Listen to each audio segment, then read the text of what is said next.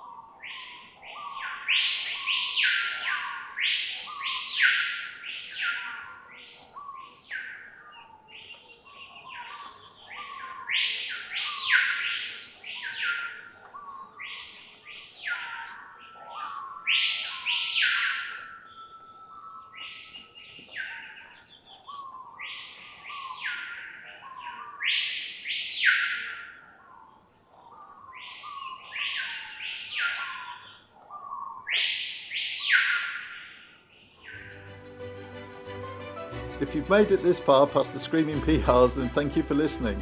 They really do take us to a wild world. We are back with an interview from the west coast of Canada for our next episode, so please subscribe and share with friends to receive it as soon as it goes live. Bye for now. Wildlife and Wilderness is ATOL protected.